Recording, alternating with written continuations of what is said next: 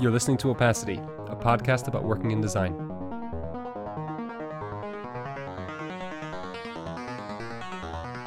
Hey Craig, how's it going? Hey Tom, pretty good. How are you doing today? I'm excellent. And Craig, we're joined by a guest in the studio today, in their studio that you're in, Mr. Ben Taylor. It's the best when when our guests can invite us into their studios, uh, where there's plush shag carpet uh, and wall sound deafening sponges. And Uh, snacks. It's, it's great to be Don't here. forget snacks. Well, welcome to the podcast, Ben. Thanks for having me. It is a pleasure to have you, Ben. Uh, it's been months and months since we first talked about recording together, so happy to hear it's finally here. Yeah, delighted to be here. I thought, given the, the lead up, we'd probably be a bit more prepared. At least I'd be more prepared, but uh, sure, we'll see You're what more prepared than we are, so No, we've, we've been we've been we've been thinking about this topic for the past six months, uh, so I think we got a lot of ideas on it. yeah. Um, So we were chatting about a couple of things before the, the podcast kicked off, uh, and one of the things that kind of came up was around the, the, the topic of like composure as a, as a quality in people, and that it's underrated. What do you guys think of that as a statement? composure is underrated. Mm-hmm. The the ability to maintain composure in like a tense situation or a meeting that's not going so well. Is it underrated? I think it's underrated. Do you think it's underrated, Ben? Um, I know I highly rate it.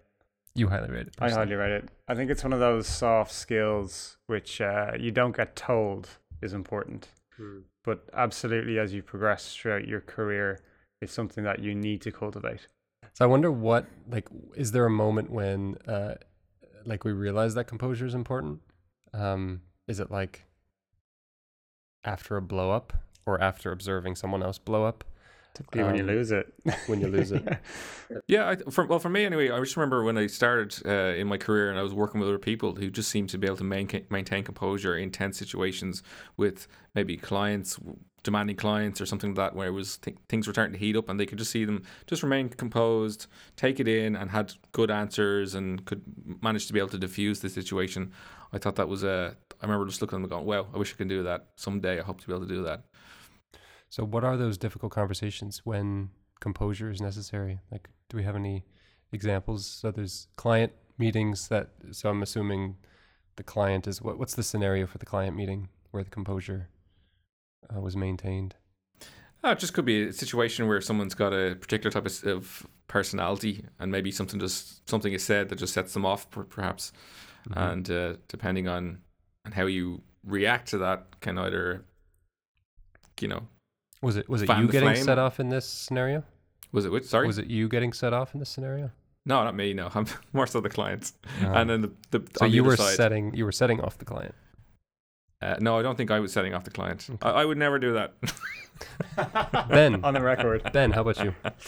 Um, so I'd say there was a number of, of kind of checkpoints uh, popping up in my mind throughout my career where, you know, I may have been involved in kind of more difficult conversations where I kind of thought to myself, oh God, I'm losing the run of myself. I need to pull this back.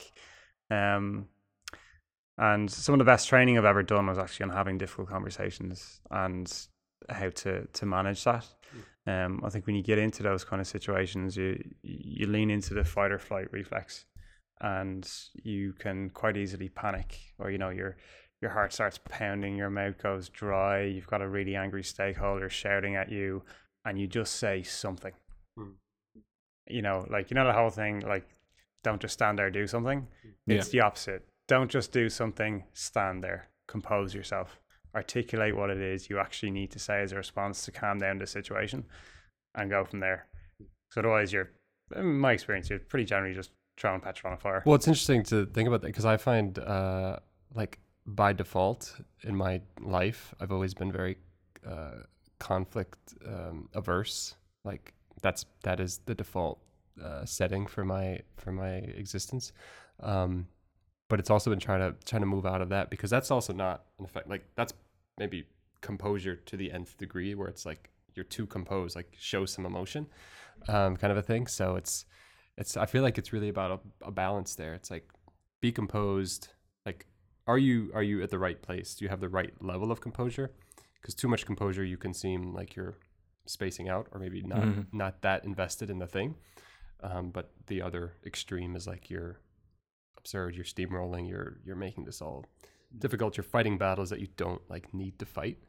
Um, yeah, and it's it's been something I've tried to observe in myself as like, you know, work work situations can be smooth, they can be difficult. You know, any any roles that we're in, there can be a bit of both. Um, but like we all have experiences of things that have gotten heated, and like, how did I react in that? And like, is that the best way? And like, try to observe how you responded and why did you flip out about something that um, isn't necessarily worth flipping out about, or was it worth flipping out about? And and you know, Mhm. I'd do it again if I had the chance. Like, is there cases where that's good? Is there cases where composure is overrated? That's my my counter question. I I would I would say no. Um, I think one of the things that, that you mentioned there, which I found really interesting, was like if you're too composed, you might seem like you're away somewhere else. Mm. I think if you're actually composed, you're present Mm. and you're focused in the moment. Mm. Um, and like it might be that there's like a, a defense mechanism or something where you float away as opposed to engaging Mm. in, in conflict. Mhm. Um, which would pull me onto the, the mindfulness thread, which we don't need to go down that, that particular path at the moment. Um, but I, I think that the whole psychology around all that kind of stuff um, is probably underrated. Mhm. I would say is absolutely underrated, particularly within uh, the modern working environment where you have groups of people who need to work together to achieve a task and aren't necessarily given the, the skill sets to do that. Mm-hmm. Mm-hmm. Yeah, that's a good point. Yeah, yeah. Probably my my other end of the spectrum probably isn't composure. Yeah, it's something very different. It's Do you uh, want to dig into it? Let's talk about Craig. well, I guess it's yeah, it's it's uh, hmm. To me, it comes back to this is something maybe in the past couple years uh, I've been thinking about about like being opinionated about things. Um, I think in the past, like you could have asked me, and I still have elements of this very much uh, present in things like the fact that I, if someone asked me what's my favorite thing, uh, like my favorite food, my favorite movie, my favorite, I, I can't really form an opinion around that. Things I like, things I dislike. So that the idea of opinions and the idea of being opinionated, and that sort of ties into like being confident about your stances. Um, like in the past, that's something I've I've always sort of been very like, just like uh, I don't know what's the word, passive about. I guess like Mm. like whatever. It doesn't really matter. Um, um, but then moving to a place where like no, you you form opinions. Opinions are actually critical things to have, especially in our space. Like being opinionated about stuff and and being flexible about those opinions, uh, not holding on to them too strong, but having them is is like a, like if you don't have opinions, you can't really do our work, right? yeah. Um, so yeah, I think, but I think it's a process for people like like my default setting of of just not having it and being sort of detached from it. Um, it's something you have to work through and figure out like how do you how do you get excited about a thing? And if you're excited about it, then maybe those opinions form automatically. But what if you're working Mm. on something that isn't particularly exciting for you? How do you create that? How do you fabricate interest in a thing? Uh, Fake it. and then you know fake it till you you know give a shit about it or something. I don't know what, what the thing is, but like That, that's the saying, isn't it? Fake it you give a shit about a it. shit. Yeah, put that on a t-shirt. I'm sure that would sell. But I think Um, that's some of those issues around, like they stem from the fact that we care. Like you, you know, when you're designing something or you're working on something, um, I often think about what motivates us, and beyond, like beyond money and stuff. Like what, why, why do people go in and really be, are, are they motivated to really want to push the thing forward and do better work? Um, I, that's probably the answer that people say, like I want to do good work or, or that kind of thing. But what is, what is it actually that kind of stops you from pushing it too far or stops you from like sitting back? What is the what is the thing that invisible force that kind of just like drives you forward? And uh, and I think that's probably where things stem from. Like you know, there's a certain level of passion that's involved, and sometimes that can be or mishandled, or it can manifest itself in a, in you losing your composure or just getting a little bit overheated. I think in conversations it's okay for things to get a little bit heated. Like you know, if people if people care about something, it's just you know keep it professional. Um, and that kind of thing. It's also that uh, reminds me of this sort of like the need to disagree, the need I think for designers, but really any perspective to be able to disagree and make that known and push for, like advocate for a perspective uh, and push hard uh, in a lot of cases, but then to be able to to leave that at the table and like disassociate that from so many things, like disassociate it from um, like your own yourself, like disassociate from your self worth, like your performance at work is not directly tied to your worth as a human being. Um, like an argument with a coworker is not necessarily a, it doesn't necessarily need to leave that space. Um, so how do you? I don't know where I was going with that, but there's something uh, about uh, being okay with that lack. Like maybe it's still composure, maybe it's a composed disagreement, um, but that it then like after that there's still a, a chance to uh, come together and understand we're all uh, trying to do the same thing, or at least close enough to the same thing that we can be on the same track. Yeah, I think you've touched on, on a number of points there, and some of that is like being able to have healthy tension and diverse opinions uh, without conflict Mm. or outright conflict. You know, and like a good bit of that is just not being emotional about it. You know, like if I've got the data to back something up, then I don't need to be emotional about it because I've got the data, and I can argue that all day if I need to. Mm. You know, I say to people all the time, I'm like, I don't agree with you. Here's why. Mm-hmm. I'm not going to fight with you over it. I'm going to hold my point on it mm-hmm. and we can talk about it and I'll put my stuff on the table and you can put your stuff on the table and if you like what I put down you can take some. I'm not going to force it on you. Mm. Nine out of ten times, I'm totally making up that statistic, obviously. but pretty generally, you know, if if you're reasonable, Are you making up that people data then as respond well? to it. Absolutely. Do you make up the data? Absolutely. That's the secret. I'm really calm because I made this all up. But that's that. There's something in that as well. Like being able to do that. Like people, even that that scenario that you just painted there. Like as in saying, like here, I've got this picture, so I'm gonna, I'm just gonna remain stoic while you kind of like, uh, maybe get heated and kind of go, "Oh, I don't agree with that, and you're just like, well, that's them's the facts.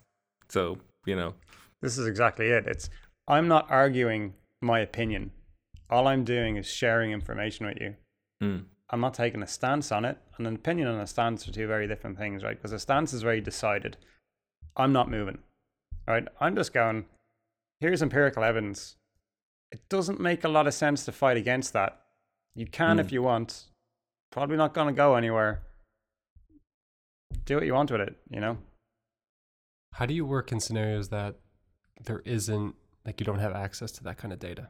Like, you know, in certain scenarios, certain companies, there is like a strength around gathering data and there's an ability to just kind of dip in and see see how things are performing or see how users are using it at like a at a high level uh, or at a very granular level, but that's not the case everywhere. Like some people don't have access to that data. There's not there's not any way to gather it. There's no people making sense of it.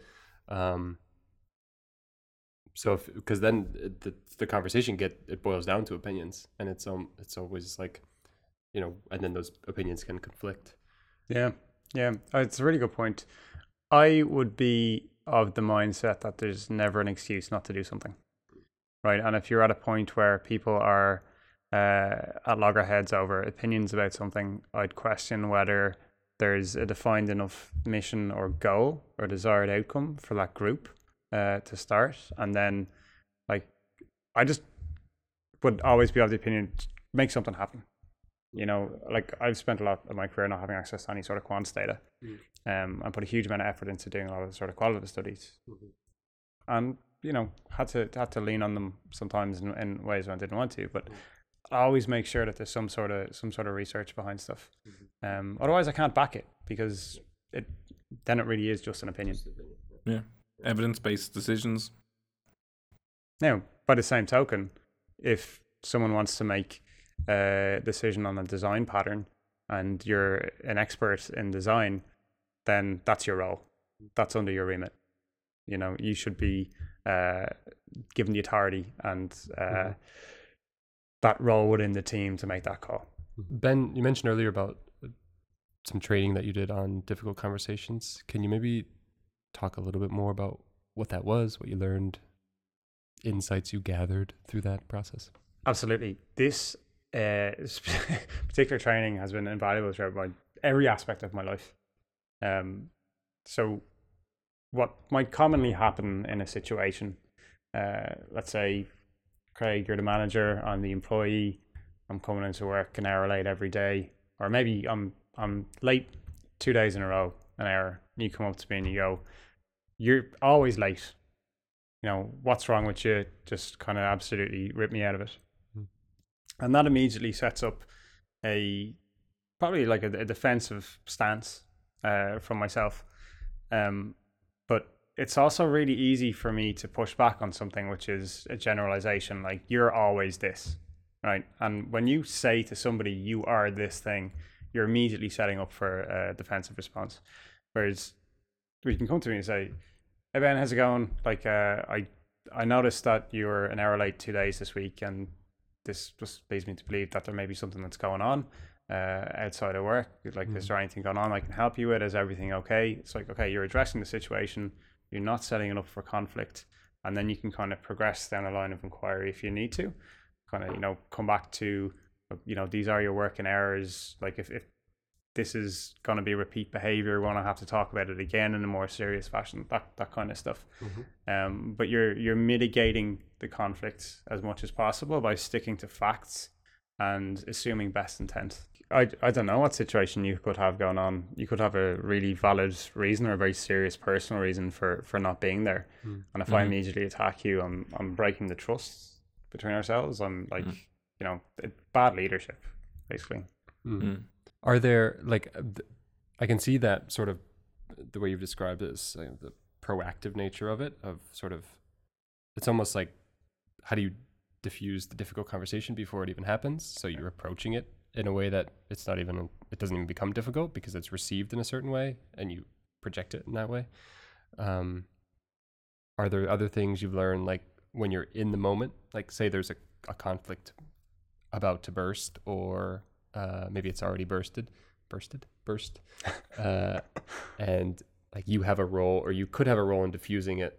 Did, was there anything i have no idea if that was included in the in the training or was there anything around that?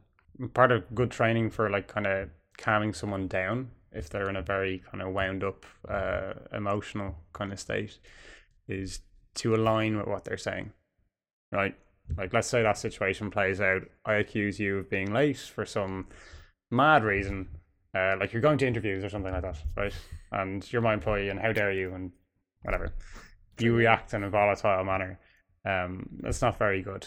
But you know, it- a way of diffusing me if I was your question. that- That's what I say. Like, look, align with my argument. Say, I fully understand where you're coming from, right? You've seen me coming in late twice this week. You don't know why. I haven't communicated it to you. And so you have all these beliefs about what I'm doing. And, you know, if I was in that position, I'd probably assume this and that and the other. Hmm. Now, that just also let you know that those things aren't true. This is what's actually going on. And again, comes back to composure Mm. you know um don't lose one of your emotions i think is is mm-hmm. the main thing yeah so all parties should remain composed i mean it would be a Um, very boring world if everyone was composed if- all yeah, the that's, time what, that's, Yeah. that's what I was imagining. Everybody walking around very Yeah. composed, like what would stop you from being emotional in the first place right and like we've talked about composure mm, composure is the outcome of something right you have to put something in place to maintain your composure um otherwise you just get lost in your emotions and overrun and suddenly realize you know i flipped the table again said i wouldn't do it god damn it I understand why you flipped the table, Ben. yeah Okay, so you flipped the table. Why did you flip? Like, how does it get to that point um, where composure is difficult to maintain? Um, like you, you'd think that a group of humans working towards a common goal uh, would be able to, like, stay on path and chart course or whatever. Um, but why is that? Like, why is that hard? why is it hard for for people to to just get along ego mm. and in large part like if we're working on the same project for example uh three of us we've got a, a shared purpose we've got we know our roles within that it's not very common that, that all those things line up Mm. um you know maybe tom you really want to own this project so you can add it to your portfolio so you can get that role you really want. Mhm. Uh, Craig, you don't really want to put in a huge amount of effort, so you just want to kind of cut corners to to get through it. Are you wait? Are you describing our relationship with this podcast? I don't know. Sounds I don't know. You tell right. me. Such a Um, wise man is Ben Taylor, isn't he? You know, very but it's it's it's one of the things that I try to do is to understand someone's personal or emotional investment in a project when kick it off Mm. right and so like you've got to keep the objective things on track but like there's also there's the potential for things to to really run amok when there are those kind of uh, ego conflicts or you know people have an investment in something that not everybody else is meeting and then they kick off about it and it's like well I've, no one knows this. Like why is this person being so unreasonable? Mm-hmm. you know but it's actually something that's really important for them um, and it's not communicated. And that's also you know it's the nature of ego. Like that's that's not always reasonable. Mm. you know so like Mm. kind of expectation management early i think is very important for all that stuff Mm. Yeah, I think one of the points there you mentioned as well around different people as well. You don't know the perspectives that people have as well. Like, so they might have information that you're not aware of, or look at things, look at a problem from a different angle than you're looking at it from, and you assume that you're looking at the same when everyone's got the same picture in their head when they're talking about whatever they're talking about, you know. Um, and also, well, I, I think that that's probably the most focused point I was going to make. But the, the other one was just like I think there's lots of variables as well. Like humans are complicated, you know. Uh, just all it takes is like you might be a bit extra tired, you didn't get a great night's sleep, you had too many cups of coffee, and you're a bit jittery, and then we just kind of, you know, our behaviors get thrown off by little things like that as well. And you don't. I've I've I've been mys- myself. Sometimes you're like, why why is I feeling like all jittery like that, or why did I? I'm not usually that kind of. I'm usually more collected than that, you know. And it could be just something silly like not getting a great night's sleep or something, you know. at least you're self-aware enough to see that and recognize that Mm. Yeah. Yeah, I Thank feel you.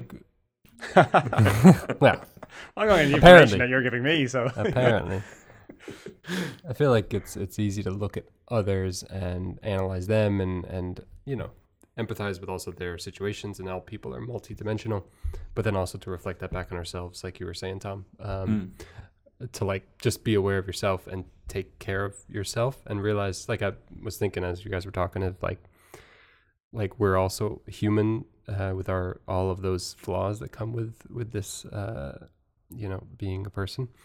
Um, and that like there are times when we struggle and that to know that that's okay and to know that you know sometimes our reactions are not ideal and to try to work within like try to keep the composure keep keep things uh, uh you know what's like a good natured response to things but that things can you can blow up sometimes and that's it's not good but it happens one of the points there I think is, is really interesting is like I'd be concerned that people would listen to this and think, oh, I've got to become some sort of like functional binary robot. Mm. Like, absolutely not. Yeah. You know, like this is this is a workplace environment. You got to be professional. Yeah, you have your friends. You might have like a, a personal fight that causes some tension.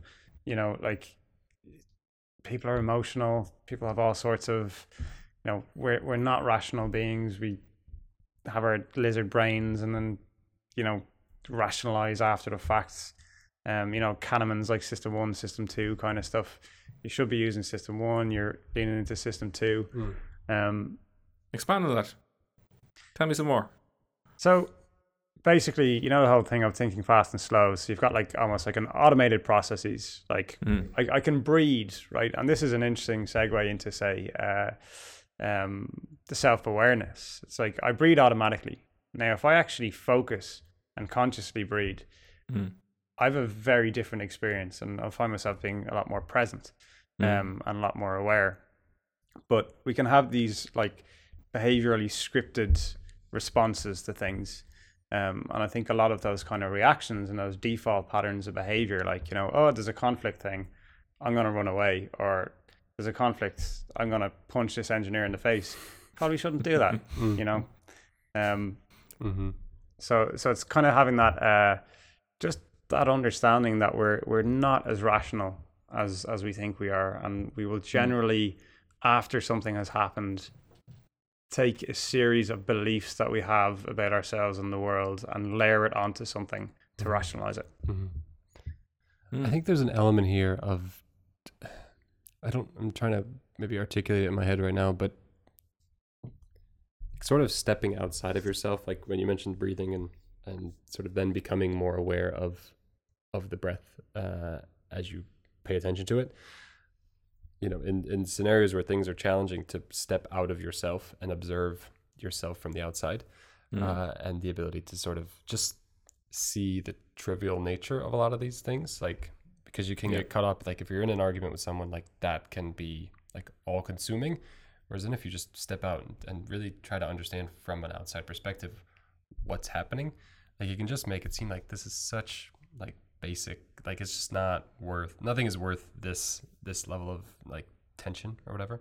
Mm. Um, so it might be like a practice to think about. I know I sometimes do it. I'll sit there and try to like observe myself from the outside or observe myself how someone else in the room could be seeing me, and like it can be like you you've just become more self conscious or conscious of of the scenario in a good or bad way, but I think in a good way in this case.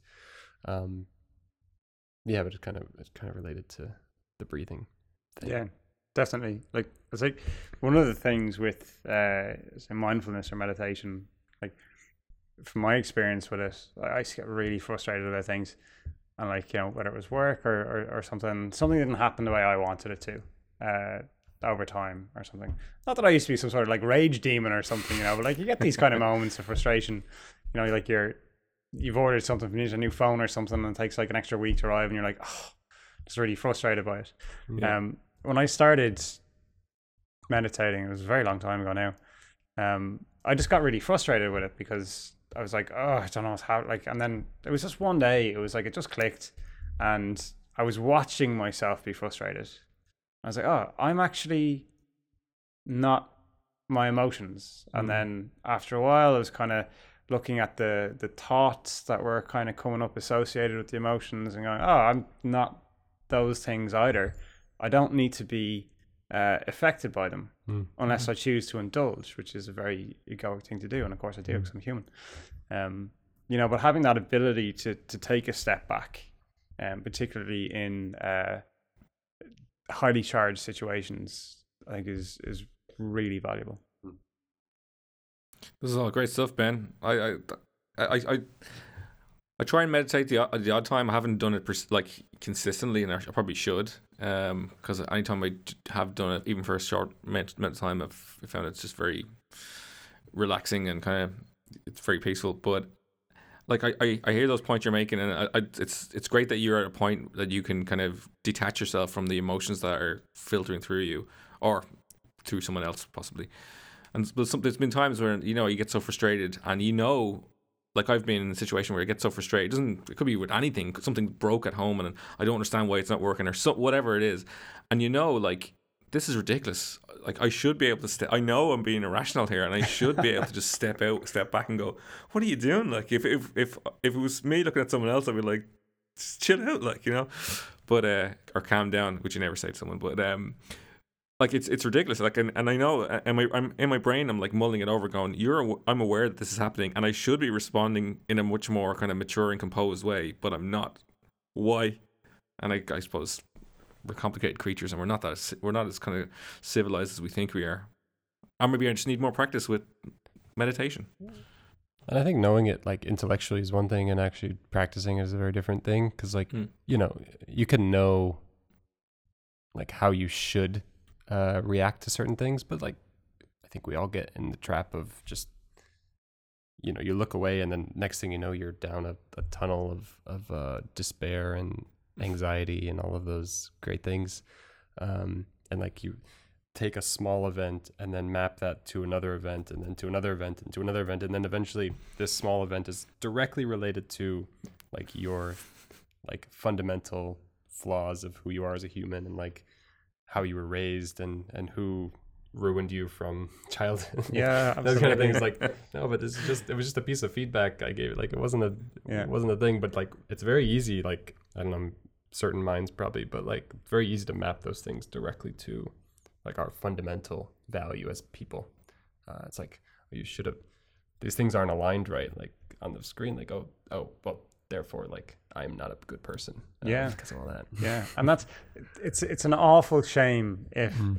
you move a pixel wrong and then play an inner monologue of not being good enough that someone told you when you were like four years old because you like knocked over a plate or something, Yeah. and and you feel that pain of being a four year old for the rest of your life over a pixel. Mm. You know, Yeah, yeah. um, and you have to have a sense of humor with that as well. I Mm, think, yeah. uh, like I've definitely found myself, as I think you were mentioning, Tom, just realizing the absolute absurdly ridiculousness of like some sort of reaction to something, Mm. you know, and that's a point that, that I'd, I'd love to make as well. I think you kind of mentioned detaching yourself from your emotions. I think that's kind of like baby out with the bathwater in a sense. It's like you shouldn't attach yourself. You should abs- not judge your emotions at all either. You know, it's like it's totally fine to to to feel these things. Just don't Mm. throw them at anyone else. Mm. You know, Yeah. be a mature adult. Look at it, roll it around. Why is this happening? Where is it coming from? Mm. You know, do I need to interact with it right now? Because it may not actually be healthy to cut it off. Um, so it's it's it's tricky. It's it's it's tricky stuff, and I I've been doing this for a huge amount of time, and I'm still terrible at it. So So what what would you what did you do? Like what would be your what would be a standard typical kind of practice that you would do with regards to meditation? Um, so it's typically when I wake up first thing in the morning or going to sleep at night, I'll just uh, lie in bed, feel the weight of your body, and then I realize that I'm so not in tune with my body whatsoever.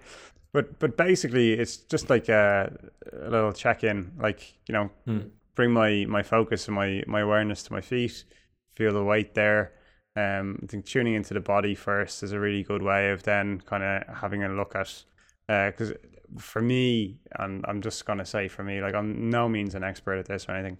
Like it gives me a different uh, reference point uh, for assessing other things, you know, because I'm in my mind most of the day, so I can kind of tune in, focus my body, drop into that, and then go, okay, so what are my thoughts like from this place?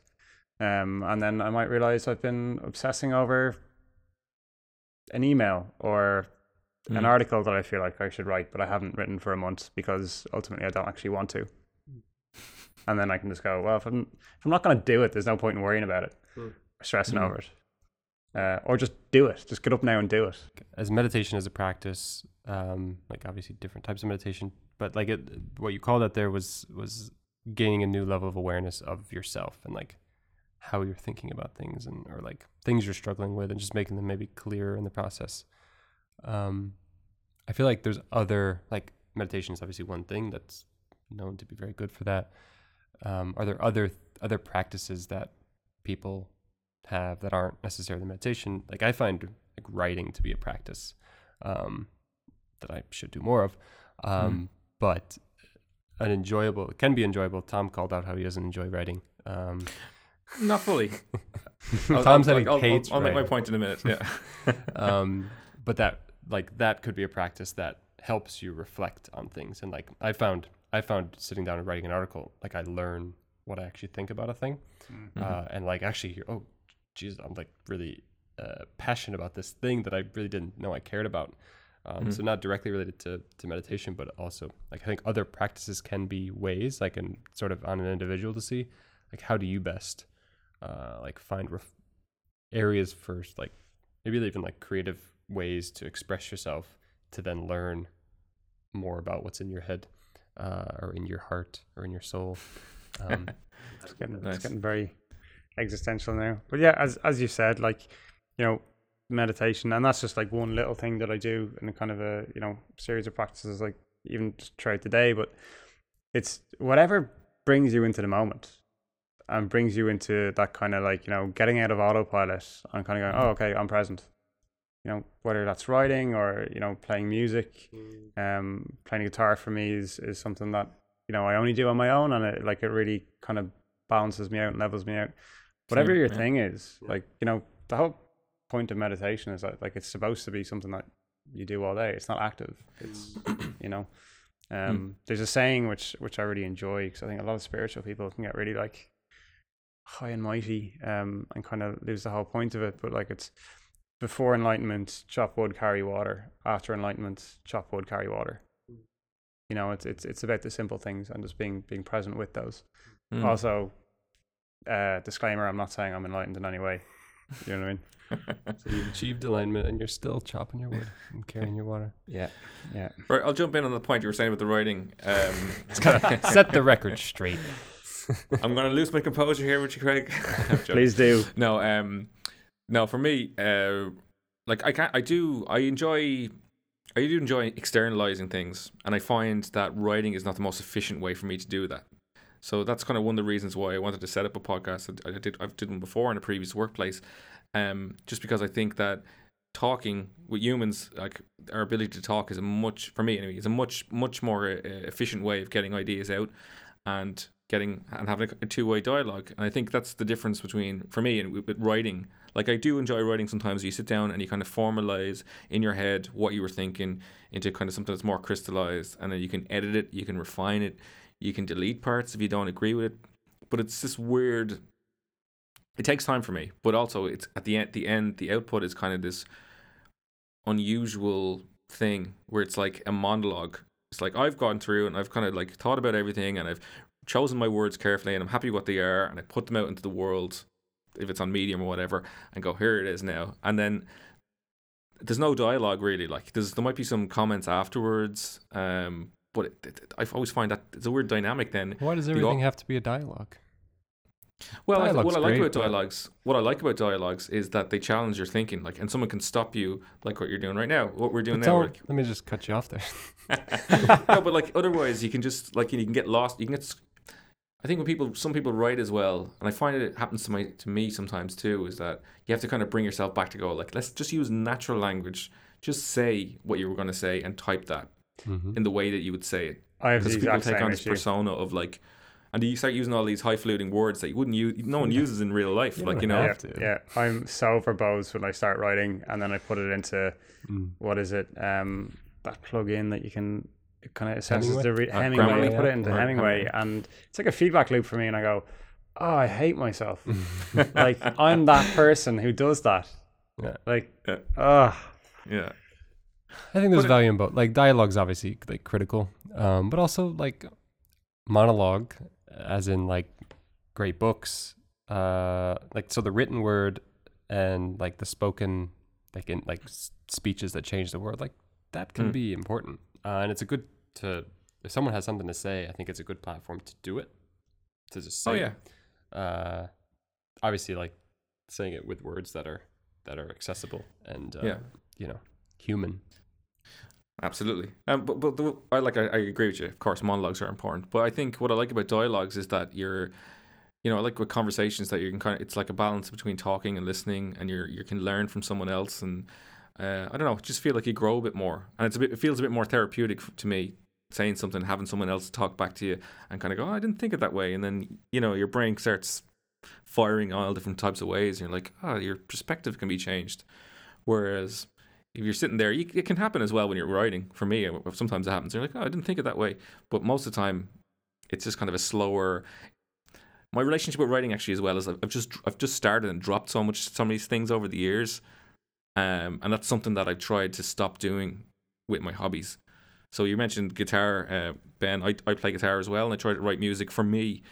And over the years, I'd like I'd sit down and I'd be like trying to make everything perfect and there was lots nothing would get done basically no, i'd have nothing kind of finished there'd be lots of different bits of ideas and i'd sit down with the best of intention going okay i'm to come back to that idea and and flesh it out and then i'd start playing and then i'd just go off and another ti- like all these other ideas come out so then i'd start i've got like loads of these bits of unfinished things and I'm, I'm a kind of a product over process type of guy like i like to have something to show even for me like i'd sit down and do something export it and I can listen to it and then I can I can edit it again later. I know some of my friends who play guitar, they're just happy enough to sit down and just noodle and tune or like you know get a nice guitar sound and that kind of thing. But um, yeah. Anyway, sorry, I'm I'm rambling here.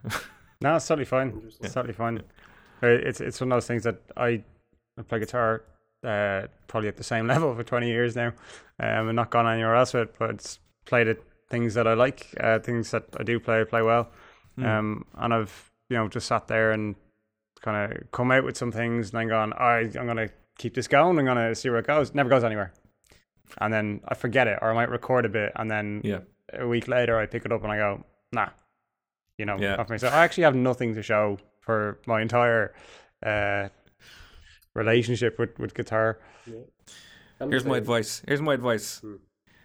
Have you got a Mac? I have my my work laptop. Yeah. Yeah, GarageBand. GarageBand is the best software Yeah. Apple ever made, in my opinion. It's free. Get something like Toontrack. Uh, tune. Go to Toontrack and get EZmix and EZdrummer, and you can get like just just start laying down loops from the from the drums. And what I like about it is it's kind of like a dialogue then, right? Because you're if you sit down with guitar, you're going to play with the ideas and you play with the rhythms that you're comfortable in your head. But if you just grab ra- random loops sometimes, and I do that, you're kind of you're reacting to something that you weren't expecting. And I find sometimes like you can get you can kind of break out of like the the little cycle that you're stuck in, Yeah. Yeah. and then rec- and record as you go. So that's that would be my recommendation hmm. for you, I- Ben. definitely, I'll- I'll, definitely I'll give it a go because it, You would- get it that software. help to break the pattern of like just doing the same thing over and over again. Yeah. You know, like to introduce that other element that might pull me out of it. Do you want to have like like you mentioned product over process? Is that what you want with music, or Uh, are you more about the process? I absolutely no process with music. It's not about for me generating anything. It's more about Mm. you know uh, unwinding and just enjoying what it is Mm. at the time. Uh, but in general, when it comes to like design life, I'm process, very process focused. But it's interesting with the music thing about uh, like I've I've been a musician like I have a degree in music and uh, I've been a musician forever. Like recently, it's been hard to maintain that, but uh, I have nothing. Like I'm the same. I have nothing to show for it. But I've never like like I've performed, I've taught, uh, I've played for myself, um, but I've never actually like pressed the record button. And well, a few times, like I had inspiration to start doing. it. It's like I need to record because I have to have something to show for this lifetime of music. Um, but I have nothing to show for it, so it's uh, but I'm okay with that. You know, I can like, be, do I you can need be okay with it. Yeah, everyone's Um, different. Yeah, yeah. So But it's like also good, like to have that in your. I don't know. I would like to have it, but I'm okay not having it. Yeah, well, that's That's sort of life right now. Then it's it's like being okay with the I things think you that's don't have. that's someone told me a working definition of a passion a long time ago. I found it really interesting. It's like if you could never have anything to show for it, or it just goes away one day, and you can never have it back, that it would still be something that that you carried with you as having Mm. like value for the rest of your life. Mm. Which again, I need to get away from the existential stuff and say something valuable about design. that kind of sounds like it's better to have loved than lost, It's yeah, I think it's it's or ex- loved and lost. You know what? What's that? Maybe no one told me that. Maybe I, I got it in a Christmas cracker or something. Ben, it was really a pleasure chatting with you after Yeah, you know, great. planning this episode for a long time. Well, I'm not sure if we said planning it, but you know, having it on the list of uh, episode we wanted to do for a long time. So I think it probably warrants another episode in the future I If I- you'll I hope back. so, absolutely. if because have us. what I was supposed to talk about, I didn't talk about at all. Yeah, it's funny we There's had, plenty of a, we had time. Plenty we had time. topic on the board uh, that we didn't really touch even 10% of. So, but I think I think still there was a lot of value in there. So we Hmm. appreciate you coming on. Hope so. Thanks for having me. Ben, where can the folks uh, out there find you? Um, I know this is where I'm supposed to say something about Twitter. I don't tweet. It's fine. Uh, I think I've got like ten followers. LinkedIn is probably where I'll be most active. Medium, if I ever write again. hmm So you're Ben Taylor. Should we spell out your name? I, if they can't figure that out, then Cool. And Tom, where can the folks find you? yeah, I'm on Twitter at Tom C Design. Uh, yeah, you can reach out to me on LinkedIn also if you want, Tom Cunningham. I've had a, I've had a few of those requests over the last while, which is nice. Oh yeah, yeah. Yeah. Link. Let's go with LinkedIn. This is a LinkedIn type of episode. Connect with us professionally. Uh, Yeah. Join our professional networks. Uh, you can find me at Craig Phillips. There's a lot of them, I think, in there, but probably less than there are Ben Taylors. So, um, the only one of the few Craig Phillips is in Ireland. There. Um, Nice. fun fact: my first name isn't Ben. Actually, whoa. What? yeah, It's William. Well, let's hear it. What is it? William. my actual name is Benen. Benen. Yeah. So I've just gone from one of the most popular names in the world to like being the only one. Benen. Benen. Yeah. How's that spelled? B E N E N. It's that- Gaelic origin. That's an anglicized version of it. Is it the Gaelic version of Ben? Benjamin. No. No. Um. Sounds like a Game of Thrones name. Benen. Yeah. Yeah. I hope I age into it well. Um. I don't know. I've asked You've my got parents beard anyway. repeatedly why they call me that, and I haven't got a straight answer. But you don't want to go by Benen. I typically don't. I Mm. typically don't. It's just Ben's a lot easier. It is easier. That's a good name. Though. What does it mean? Yeah. Um, it's a great question, and I'm drawing a blank on it. And I was talking to my friend about this on Sunday. Um, Composed one. Composed one. Did you Google it? Yeah, yeah. really hyper, overly aware notions one. That's cool. Good to know. Well, my, my real name is Craig, birth name. Uh, Tom, what's your name? Yeah, Thomas. Yeah, Thomas. I, I only get called that when I'm, you know, in court.